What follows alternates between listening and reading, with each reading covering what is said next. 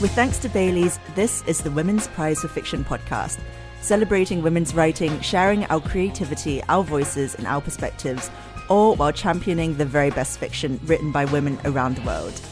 I'm Zing Tsjeng, your host once again for a brand new season of the Women's Prize podcast, coming to you every fortnight throughout 2020.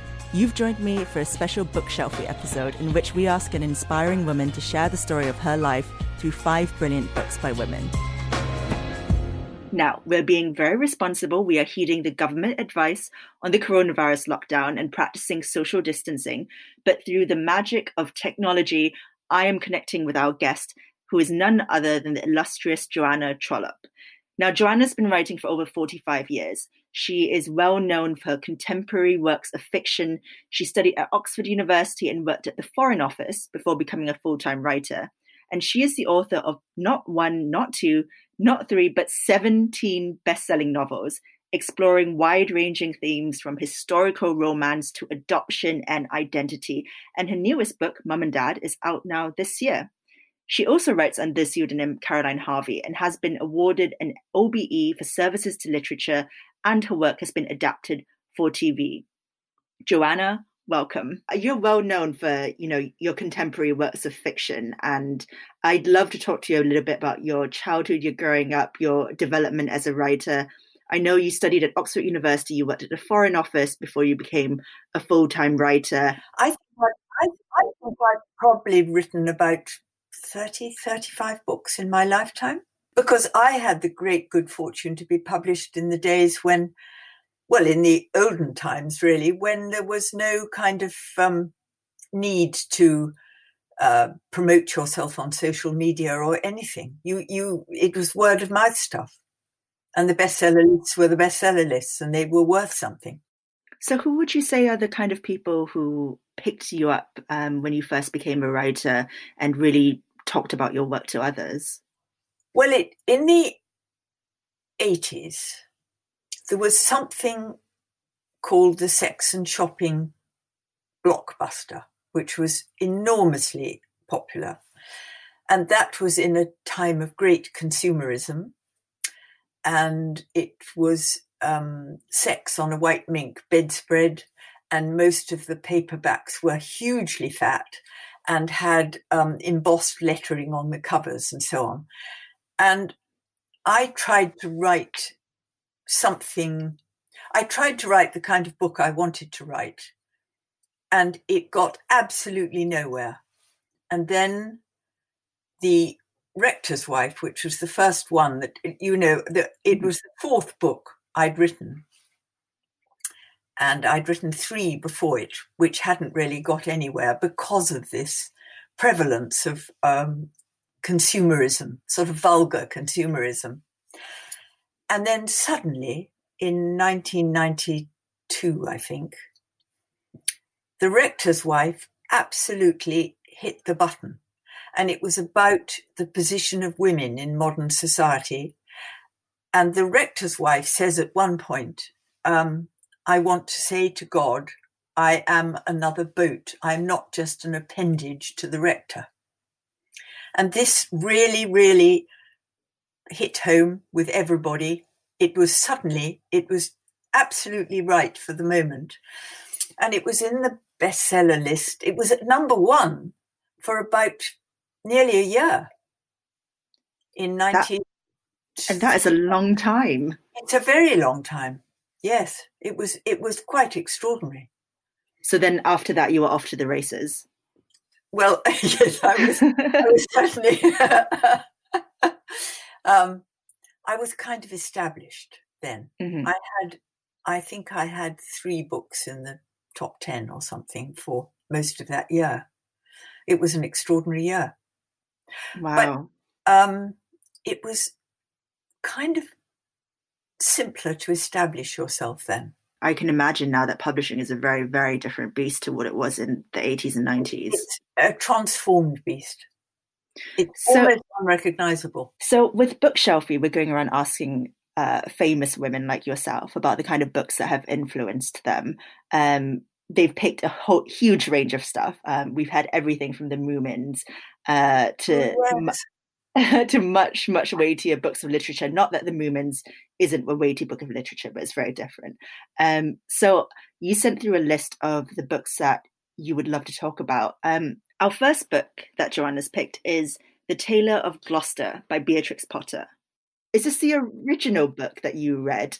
It is the original book. I mean, I read it all my childhood. It was, it's got everything in it. You know, it's got magic, animals, um, winter, Christmas, glamour in in the form of the mayor of Gloucester. It it's got absolutely everything in it, and it's it's an extraordinary story. And of course, the thing is that Beatrix Potter didn't just write it; she illustrated it. She was a really really good watercolorist, and so she not only wrote the book, but she actually illustrated it too. It was quite extraordinary.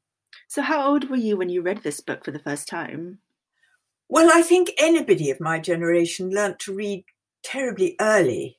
Um, we were all reading really competently by the time we were five, because you have to remember that we were we grew up. Anybody born during the Second World War grew up pre-screen. So books were all the were there was. And it was deemed extremely immoral to um, read a novel before lunch. You could read a work of non-fiction, but not a novel, which was supposed to be a very light thing and um, rather frivolous. I have never heard that before. an extraordinary thing. Yes, it is. And what about if you were a child? If you were a child, so would you only read, you know, fun books like Beatrix Potter in the evenings when you're out of school, or would you be reading these books in school as well? There was, there, were no, there was no children's literature. We just read the books that our mothers and our grandmothers had read. So I grew up reading E. Nesbit and um, Frances Hodgson Burnett and so on. And I should think lots of people would say the same because part of the war effort in the Second World War was to um, send all the books you got for salvage because it was all supposed to help the war effort. So there were no books. And uh, the, the children's book market that has exploded now, and quite rightly, is an extraordinary thing you know, it, it's a phenomenon that probably started, I should think it started at the turn of the century, you know? So I'm assuming you don't you don't quite remember World War II, but do you remember the period after it and what it was like to grow up then? Yes. I mean this this particular lockdown or or you know all these restrictions are very familiar to me because I should think I still remember a ration book. I think ration books went on till about 1952, 1953, and the war ended in 1945. I, I mean, the first 10 years of my life were all ration books. Did you feel like it was a particularly deprived moment, or was it just because no, you didn't know any different? No, didn't know any different. No, it was fine. No, it was absolutely fine. But so growing up in the UK then, you know, were you always a big reader? Um, did you write as a child at all, or was that not encouraged in children? No, no, everybody wrote. And I think uh, the moment you wanted to explain yourself to anybody, you you wrote it down, and you wrote a lot of things um, privately, particularly poetry, um, very, very understandably in my case, because it was all so bad and it was very histrionic. But, you know, we, the printed word meant an enormous amount. So you read a great deal, uh, you memorized a great deal, particularly poetry. So moving on to, you know, growing up in Gloucestershire, what was your family like? I assume, you know, if it was after World War II, there must have been quite a lot of families who were in the same kind of similar situation of having to cope with rationing and things like that. Oh, very much so. Um, I didn't meet my father till I was almost four because he'd gone out to India, having begotten me. He went out to India and he didn't come back till 47 when I was almost four. And so my brother and sister were born after the war. And I think you, you know, as as with all children, you just accept what how life is really. You know, you you just you just do that, and I'm not alone in feeling like that. I think lots of people didn't really know their fathers, and I would say too that I those formative years at the beginning. I mean, he was a perfectly nice man, but I never really got to know him awfully well. And people don't know their fathers now for completely other and much sadder reasons. Would you say that that's quite common of people from your generation that they don't really know their fathers particularly yes, well? Very much so. And I think also we we spoke much more formally to our parents then. Right. Um, we, and I think we always did. You know, it was parents really, especially fathers, had nothing to do with the upbringing of their children. It's mm-hmm. which is an extraordinary thing to think of now, because you know that generation. I mean, my generation of men um, are proud of the fact that they have had nothing to do with childcare. They're proud. Yes, almost proud because because society didn't let them. You know, the cultural norms didn't let them. Mm. It's, it's an extraordinary thing. And you think now a young man can say he desperately wants a baby without society coming down on him like a ton of bricks. And mm. it does. And it's quite right. It's interesting that your latest book, Mum and Dad, is about that generation of parents, isn't it? um, where you have to take care of your grandparents and you're sort of like the sandwich generation between children who are used to more, I guess, involved parents and then stuck in between that and your actual parents who were very much distant. Yes, exactly. And often there's a, a tremendous bond between the grandparents and, and Gus and Monica in Mum and Dad are um, in their 70s, so they're of a, of a kind of wartime generation. And they get on far better with the grandchildren than they, they do with the children. It is the cliche is that um, those two generations have got a common enemy in the parent. and so I know it's an extraordinary thing. do you have grandchildren yourself? Oh, yes, I've got nine. Oh, no. wow. Wonderful, yes. So tell me a little bit about the second book that you read on this list, The Diaries of Virginia Woolf, written, of course, by Virginia Woolf between 1915 and 1941. I, I would love to say that I think she was um, a remarkable and game changing novelist. I can't read the novels personally. Really? I think, I think she was absolutely, she was breaking the mold kind of novelist. But her, the diaries, I think, are absolutely fascinating. And she kept them from 1915, so just really the, the Great War, um, second year of the Great War, till um, she committed suicide, till the early 1940s.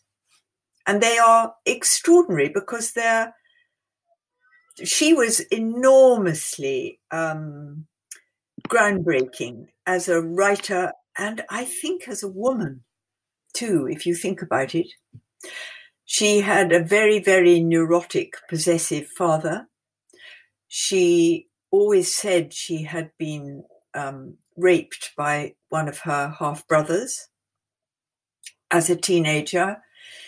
She adored her sister, the painter Vanessa Bell. Um, and she she was terribly interested in clothes as well. She always looked marvelously elegant. She was mentally, I think, she was very, very fragile indeed. She was extremely worried about what she called the black dog. You know that that the madness came on her in a sort of absolutely unstoppable way. Mm. And um, that was why she committed suicide in the end. But these diaries are quite, quite extraordinary. And to think she actually wrote them by hand, and she would have done. She'd have written them with a with a quill pen or a fountain pen in a series of diaries on paper, in a series of books with ink. She, you know, it's it's the way everybody wrote everything. It's extraordinary. And when did you encounter the diaries in your life? How old were you then?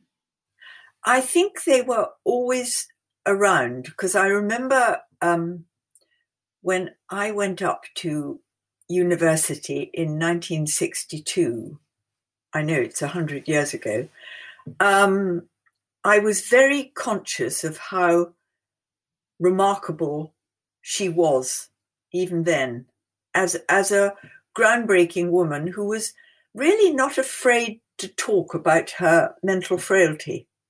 I mean, I know it's it's rightly discussed a great deal now, but rather as if it had been just newly invented. Mm-hmm. But it it never ever was, and I think she was very very bold and brave about being of coming clean about it. So I know you went to Oxford because you won a scholarship. So I'm guessing around the time of the 60s, that must have been the first few decades where women were allowed to go to Oxford They and be were. part of the colleges. We were. Um, when I went up to Oxford in 1962, there was one woman for every seven men. It does God. quite extraordinary now. And a lot of the men were really, really thick. you know, they, they, they, because they were good oarsmen or something, they, Mhm. they got a place. Or they Right, were, yeah. they were good sportsmen or something of that kind. This podcast is made in partnership with Bailey's Irish Cream. Bailey's is proudly supporting the Women's Prize for Fiction by helping showcase incredible writing by remarkable women, celebrating their accomplishments, and getting more of their books into the hands of more people. Bailey's is the perfect adult treat, whether in coffee, over ice cream, or paired with your favorite book. So your third book, uh, Joanna, that you picked was Testament of Friendship by Vera Brittain. Yes. Now, this is the one, uh, this is the actual copy I was given by my very best friend at university at Oxford, who was called Jill Herbert Jones. And she gave me this book as a, well, I suppose it was a testament of friendship because we meant so much to each other. And we really did. And there was an, ex- it's got an extraordinary introduction, which Vera Brittain writes about the fact that um, in the past, you know, if, if you're thinking of, you know, Homer and the, the, the great classical heroes of the past, that male friendship is always very celebrated, but female friendship is denigrated. Mm. And this was a, a book about Vera Brittain's best friend, who was called Winifred Holtby, who was a novelist who really who died very young, and who'd written South Riding, which is a novel set in Yorkshire, and it's excellent. It's it's a really good book, and it's still got.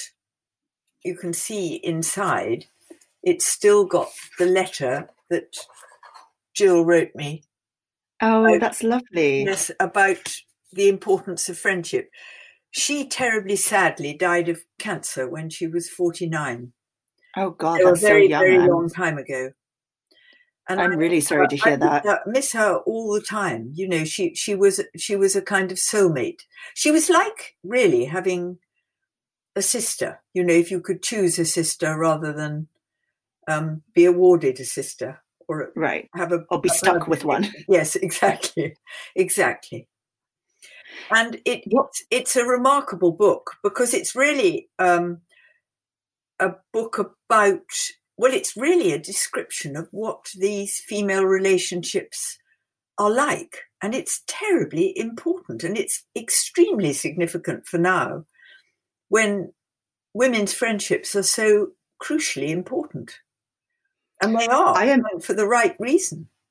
I imagine it must have been amazing to have a friend uh, a best friend like that when you were at Oxford, surrounded by what were you saying um, earlier? Like one in one woman for every seven men. Yes, exactly, exactly, exactly. And I remember going with Jill to the careers officer, who um, was in, who lived in St Giles, operated in St Giles, and she was, um, she wore a droopy cardigan and all of that, and she said well, you can do a great many things. She said you can teach or you can nurse or you can sit the civil service exams. You know, be proud of that.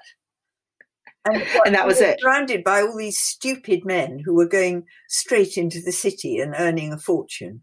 It was really annoying. I can't imagine what somewhere like Oxford must have been like when you talk about. I mean, even now Oxford gets criticised for being elitist, but I imagine it was so much worse when there were so many so many more men than women around. Well, I, it was elitist, but um, the women's colleges, because I was at, I was state educated. I was at one of the old grammar schools, and um, this, there were several women's colleges, St Hilda's, St Hugh's, which specialised in being open to state school girls. So I applied there and I got a scholarship invisible to the naked eye. It was so small. but I remember Lady Margaret Hall was deemed very grand and Somerville very clever. And St Anne's was, um, it had just emerged from being home students only. So, you know, just people who lived in Oxford. It was extraordinary. But my one of my aunts had been at um, St Hugh's before I was there, and she had had to put on a hat every time she went to post a letter. And if she had a man to tea, she had to push her bed out into the corridor. So, right, yes, we. I know it, it, it. Of course, it's extraordinary, but it was only a generation less that I was living through and look at, you know, two generations on, look look at your horror at that sort of antiquated, mm-hmm. limited, mm-hmm. old fashioned behaviour. So I'm guessing the swinging 60s didn't quite make it to Oxford.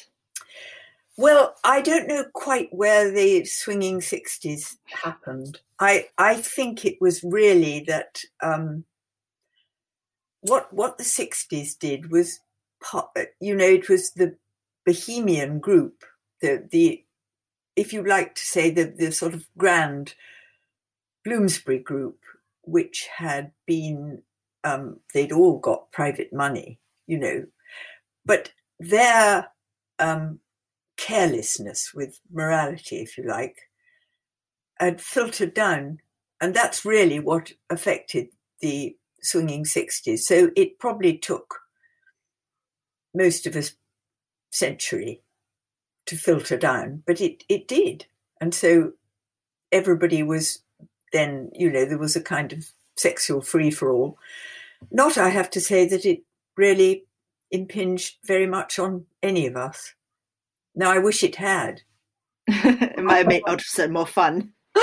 yes, I think more fun and more relaxed and of course there were, there were you know there were all kinds of sort of hideous stigmas social stigmas around like you know for example um, a woman a woman was deemed entirely responsible if she'd had a baby out of wedlock i mean for mm. god's sake how how dare anybody and how dare society think that that's that a woman's to be blamed for that what about a man? Were you always kind of the radical in the corner saying, you know, well, it's not, you know, the man has to take up the his share of the work and take up his share of the responsibility? Because I assume those attitudes must have been quite rare. They were. You were younger. That, that, was that was why I think I'm a, a very old-fashioned feminist. You know, mm-hmm. I'm, I'm I was in on the ground floor. I I wore out. Um, I think I had three paperback copies of Doris Lessing's The Golden Notebook which I've just tried rereading, and it's almost illegible now. It's awful, and it's so dated and stuck in its ways, and all of that. but I, I adored it at the time because I felt that, well, I just felt the terrible injustice of women's positions. So, for those of our listeners who don't know what Doris Lessing's book is about, do you mind giving a kind of potted summary? Of course, it, it, the, the, Golden Notebook was really um, a description of what it was like to be a liberated young woman in the world of the 1960s, uh, when um, you were supposed to be able to please yourself, but actually society hadn't quite caught, caught up with it. So there were all kinds of strictures and um, barriers and so on that you kept on crashing into. And of course, um, you know, it was it was lovely for men who I'm I'm very keen on as a gender. I mean, it's it's not their fault, you know, that it's it's been the way it has, but obviously, their way of life suited them extremely well. And why why wouldn't you take advantage of having having life on your side, really? Because I I know for almost anybody of my generation, we were bought, we were born knowing that we were the second sex. And I don't think modern girls quite rightly feel like that at all. No, I don't think we do. I think we just immediately, instinctively kick against that idea. Precisely. Well, quite right too, and not before time. So, when you left Oxford, what did you end up doing afterwards? I, I did qualify as a teacher because in those days you could, if you'd got a reasonable degree from Oxford or Cambridge or London, it is it is really shocking to look back on. But I it was the case.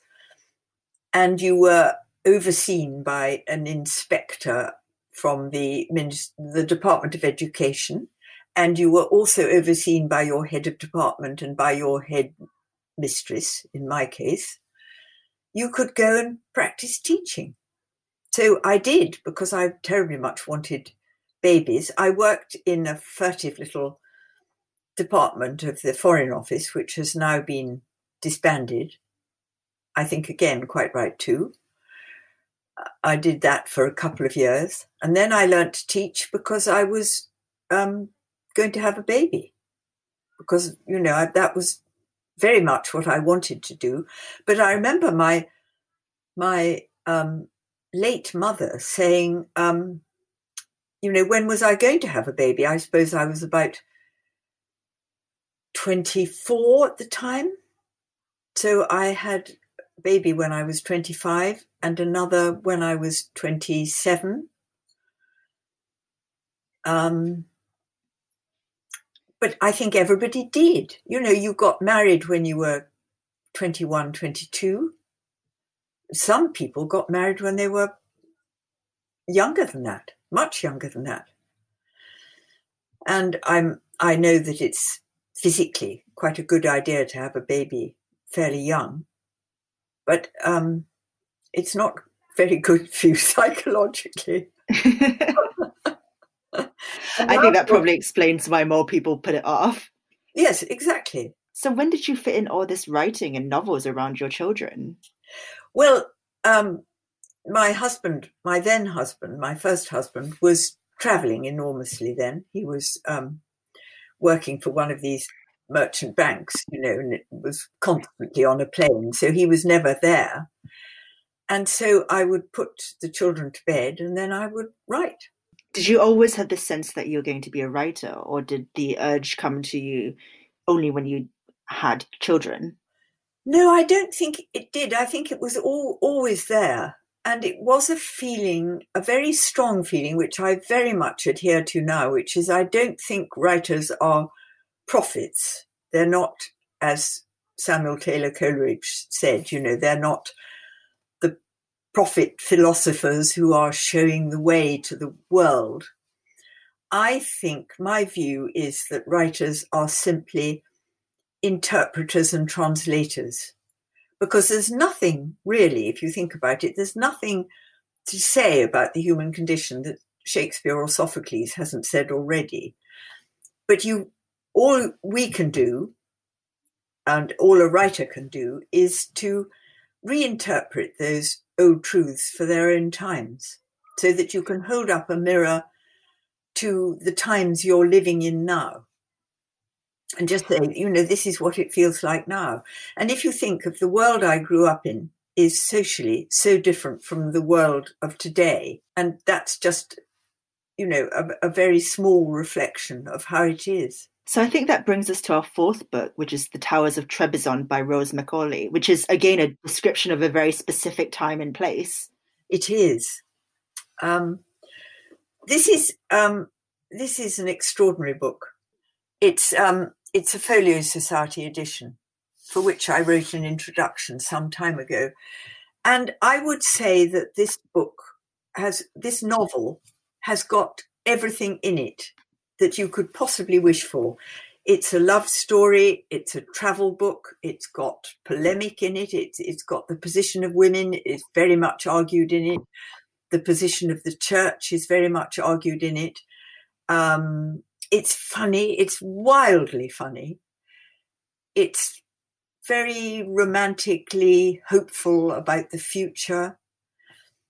Um, it's very lyrically written. It's it's got absolutely everything in it. And Rose Macaulay herself was a literary lioness. I mean, this book was first published, I suppose, about 1954. I didn't read it then. I didn't read it till about 20 years later, I should think. But it's it's an extraordinary example of everything in a particular novel. It's a it's a wonderful book, and it's an example of um, writing kind of honestly about yourself because uh, Rose Macaulay always wrote. She said she discovered quite early on when she was only a child. She discovered something in herself called this, which she called this queer inner life. And of course, we've all got one, haven't we? We've all got a life we lead privately. We've we've all got a kind of narrative that goes on, uh, accompanying whatever we're doing in real life. And this particular novel, The Towers of Trebizond, is about exactly that. It's it's uh, the heroine, um, who's the I in the the first person narrative narrator of the of the novel, she's really investigating everything about herself as a person. It's a wonderful book. It was published in '54. Mm-hmm. Yes, and she she was she was a literary lioness in her day. It just shows how because nobody ever reads her now. I don't think. Um, but you know, this this particular novel has got everything in it, and it's it's a tremendous. Um, it it should be a feminist Bible because it's got an enormous amount in it about the polemic of female equality. How did you come across it? I can't remember. I think I think it must have been. It was just kicking around. Um, I think my parents had um, there was something just after the war printed on very bad paper called the Reprint Society. And the, the books were bound in um, primary colours, all very different, and on terrible paper. And I think the Towers of Trebizond must have been one of those. And my parents belonged to the Reprint Society. And I imagine um, I read everything that came my way, everything that the Reprint Society produced. And I think this was, was one of them. It's an interesting book because I've heard you speak about it before, and it's essentially a travelogue masquerading as something else. But it's something else masquerading as a travelogue. It's about, you know, yes, inequality. Got, certainly travel comes into it very much mm-hmm. so. But it's um it's also it's got a most wonderful passage at the end about about hope. Um, and I, I know Rose Macaulay says in it, you know, we will never have this life again. That being alive is worth so much, and don't don't squander it. You know, don't um, diminish your capacity to relish just being a human being who's alive. So, when you read it, you must have already started to write novels. I probably did. Well, I wrote my first novel um, when I was 14 and I was still at school. And I, I nobody's ever seen it because I think, you know, the children can all fall about with mirth about it um, when I'm safely dead, but not not before because I was very tall. I grew to this height. I'm I was five foot nine. Wow. I, I know, really quite tall. And I grew to that height when I was 12. I'm probably shorter now. And I had frizzy hair. I had braces on my teeth. I had pebble lenses, spectacles. There was nothing to um, recommend me, really. And um, I wrote a novel about the kind of teenager I wished I was instead of the one I actually was. Right. So glamorous and. Well, you know, looking rather like Jane Fonda used to look. Right. Yeah. you know, with a, with a, a tiny waist and um, pink and white gingham skirts over an enormous tulle petticoat. And, and very, very popular with all the sports jocks of the school, you know what was the name of your fictional self? I can't remember. I think I probably wrote it in the first person. And that's what that's what the Insta poets are doing now is is writing out their feelings in poetry. That's true, yeah. So we've talked a little bit about, you know, the rector's wife and you know, when you really came into your own as a novelist. Do you kind of feel like you're still on this journey now as an author? Always always. Um, I, I mean, for example, the rector's wife. I wouldn't write it the way I wrote it in 1991. Now, I wouldn't write it in the same way at all. I'd make the rector and his wife slog through a long, dreary divorce now. If I if I, if I I was rewriting it now, I wouldn't have the sort of ease. Well, it's a bit of an ease, really, of the rector uh, killing himself under a bus, you know, inadvertently. That was a, a kind of cop out, but it right. seemed perfectly fine then. But there's a lot of things I would do differently now. But I would never really leave a novel without hope. I think that's really incredibly important. But I think, on the other hand, I would never, I'd never tie a novel up with a kind of a happy ever after mm-hmm. because they don't happen in real life, do they? Mm. And I'm very keen on echoing reality. That's why I was so confused when I read interviews with you and people have brought up this criticism of your work as Aga sagas, because that to me implies that everything has a happy ending you can imagine the gender of the person who invented right. that term. Of course. Yes. No prizes for guessing. yes.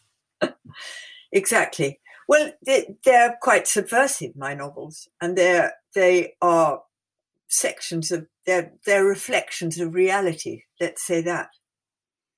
And they they wanted to dismiss them as being um, sort of cozy and second rate and you know, entirely domestic. And Virginia Woolf said once that it was a grave mistake to believe there was greater significance in great things than there was in small things. Mm-hmm. Because small things are really um, a symbol of exactly uh, not just domestic life, but how we work out how we're going to live our lives. I think that's very true and very wise. Mm. So the fifth and final book for Bookshelfie is a book called Period Piece. Yes. It was written by a woman called Gwen Raverat, illustrated by her own woodcuts. And she was Darwin's granddaughter. The Charles Darwin. Yes, the Charles Darwin. And it's really a recollection of growing up in Cambridge um, as a child.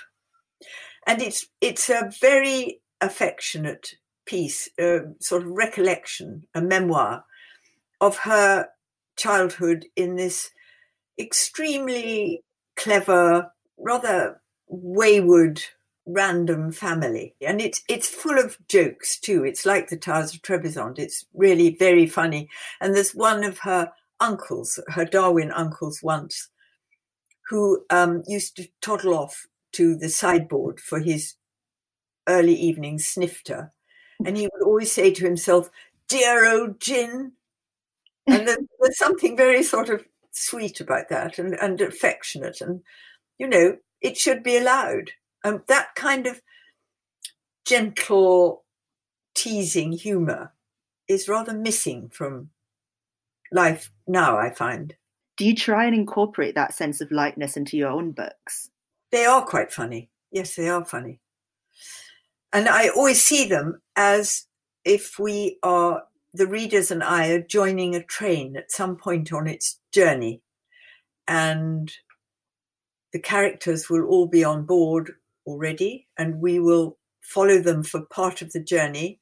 And so is the dilemma on board that they're, they're facing at the time. That's always there. And we follow them until they get to some kind of resolution and then we all get off and they go on. But how is it, how is, are these people and their story going to unravel once, once we've left them? You know, are they going to be different? I would always leave something for the readers to do because the readers and I are very much on this journey together. They're amazing, my readers. They're so loyal and they've been around for so long. I mean, they've been around for nearly half a century. Have you met quite a few of them as well? Yes, yes, and I'm I'm read by people who are in their teens, and I'm read by grandmothers in their nineties. It's lovely, and I'm read also right across the social spectrum. What do you think it is about your work that kind of appeals to that larger variety of people? I think it's that um, I I'm quite good. I'm not good at many things, but I'm quite good at picking up on the zeitgeist, you know, of what is preoccupying people at the moment. I mean, mum and dad is about the sandwich generation. That is, um, your parents are falling to pieces one end of your life. Your children are very complicated and needy the other end of your life. And you, the woman, are probably working. In fact, there are some women who hold down two or three jobs. So you haven't got the time that you know might you might have had in the past. Do you feel like you're in that sandwich generation now, or you're on the other side of the spectrum? I'm about to be um, the problem, aren't I? I, I feel like your children might disagree with that. it sounds like a fascinating book. I also feel like, well, seems especially relevant, especially now that I've had so many friends my age say, well, what can I do? My parents want to go out and they don't yeah. care about coronavirus. I'm horrified because, you know, the, um, the, with the virus, all the senior virologists at Oxford University are saying we should behave as if we already have the disease, we have the virus. No, I think that's a good way of approaching it. Yeah. It's certainly it's certainly zeitgeisty. Do you think you end up writing a book about this? No, I shan't because that I think that would be very depressing and so on. I'm I'm I've started a new book, but mm-hmm. I haven't got very far yet. Only because I haven't quite felt right about writing it. I just haven't well, I haven't got my head in gear into the writing mode because I suppose of being at home and writers are very used to their own company after all. So I'm fine uh, on the isolation. It's just um, until I've got the house settled and mm-hmm. sorted and various work things out of the way, I can't quite relax into it, but I will. I think there's going to be weeks and weeks of this ahead. Well, I mean, given your track record, I'm sure you have no problem producing another few dozen. No, I well, it I'll do it rather more slowly. I think now it'll be a book every few years rather than every year. Well, thank you so much, Joanna, for joining us on the podcast. I've loved it. Thank you so much for having me, and thank you hugely for your interviews.